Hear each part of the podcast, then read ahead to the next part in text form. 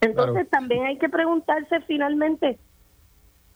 ¿qué estamos haciendo? Llevamos 10 años pagando más de 20 millones al año por una reforma que evidentemente no está dando resultados.